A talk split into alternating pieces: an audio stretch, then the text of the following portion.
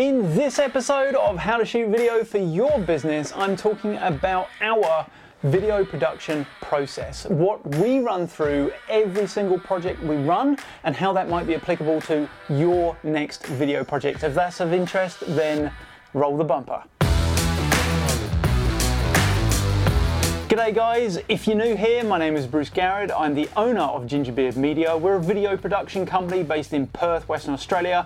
But this video series is entitled How to Shoot Video for Your Business, and you wouldn't be surprised that the title is indicative of what we do. We're all about education for free, teaching you how to use video to market your business in a better way. How to Shoot Video for Your Business is on YouTube, it's a Facebook group or a podcast, so pretty much any platform you would want to consume this content, you can find us. Just as usual, do those social things like follow, subscribe, and all that schmozzle. In this episode of How to Shoot Video for Your Business, I'm talking about our filming process from beginning to end, what we run through with all of our clients. Now, it is completely scalable depending on the size of production, from really small stuff like these videos all the way up to our big corporate professional productions.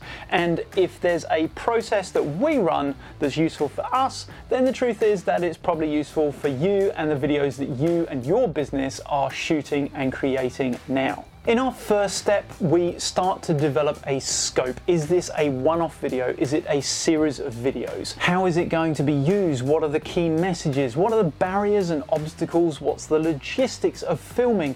Where are we going to put this video out to? We're basically trying to understand the scope of the work from a simple starting idea, building it into a full concept that we are familiar with. In the second step of our pre production planning, we start to move into the paperwork side. So we're looking at shot plans and scripts, and these are completely scalable. For something like this, I may write a series of dot points that I just want to cover and I'll ad lib. But for other productions, we may be talking about a full teleprompted script or perhaps an acted piece as we start to look at, you know, what we're going to shoot and how we're going to communicate that. I've talked about the importance of planning so many times in these episodes, and I'm not going to stop today. Planning is so important to make sure that you have a successful video.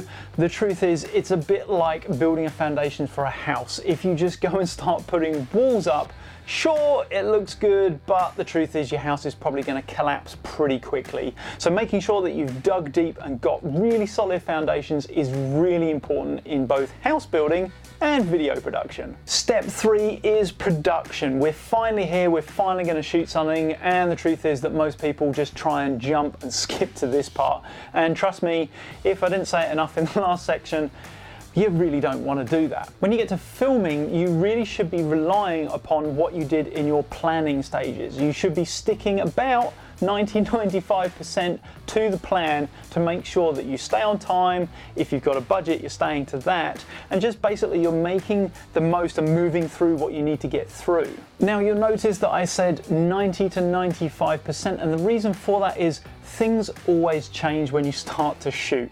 You can never run a shoot exactly to plan. I will guarantee you that something will come up that you didn't anticipate. I've run shoots where we've had planes going overhead and we've had to stop filming, where we've had toilets down the end of a corridor that we can hear on audio that they're flushing.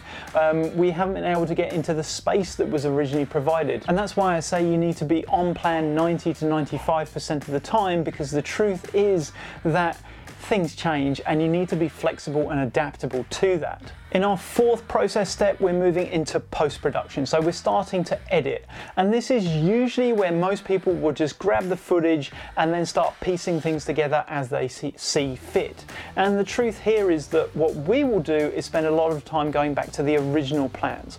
We're obviously working with clients, and what they've signed off on is the original plans. And so it's important that we deliver what was originally agreed. Now, for your productions, it should roughly be the same. The difference is that you are the client and the content creator, which means that you do have a degree of flexibility. You don't have to go back and get things approved like we would. However, I would suggest sticking to the plan that you originally made. There was a reason that it was done a certain way and you had thought and process behind that. Sticking to paperwork really will cut down your editing time quite a lot because you don't have to think quite so much because you've already got a plan written for you. Our fifth step before we go to use any video that we've created is around reviews and changes. So for us, we would typically send our videos out to clients for approval. They would review them, make any comments, and we would go back and forth and make sure we capture those changes. Now, as a business owner, this might not be applicable completely to you because you're probably producing your own content,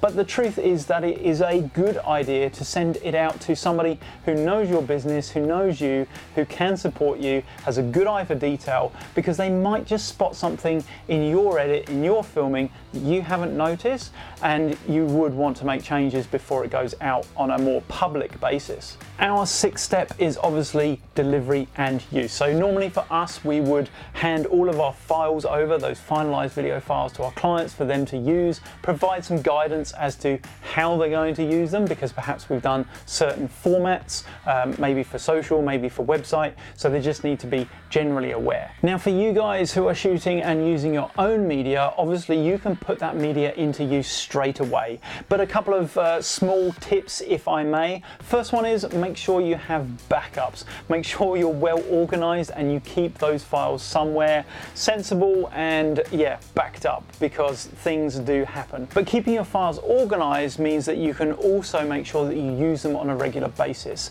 I can't tell you how many clients that we've worked with and I've also spoken to other clients who create their own media who kind of take that media, file it nice and neat and tidy and then forget about it.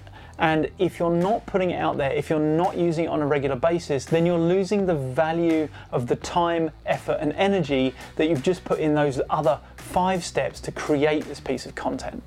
So there you go, that is our six step process that we go through with every one of our video projects and I'd suggest that you do the same for yours. As ever, I hope you've enjoyed this episode and if you have, do the usual socials. Give us a like, give us a comment, give us a subscribe because it really does help us get our message and free education out to other business owners who are looking to shoot their own media for their business. Thank you for watching and I'll see you in the next video. Gingerbeard Media, get on beard.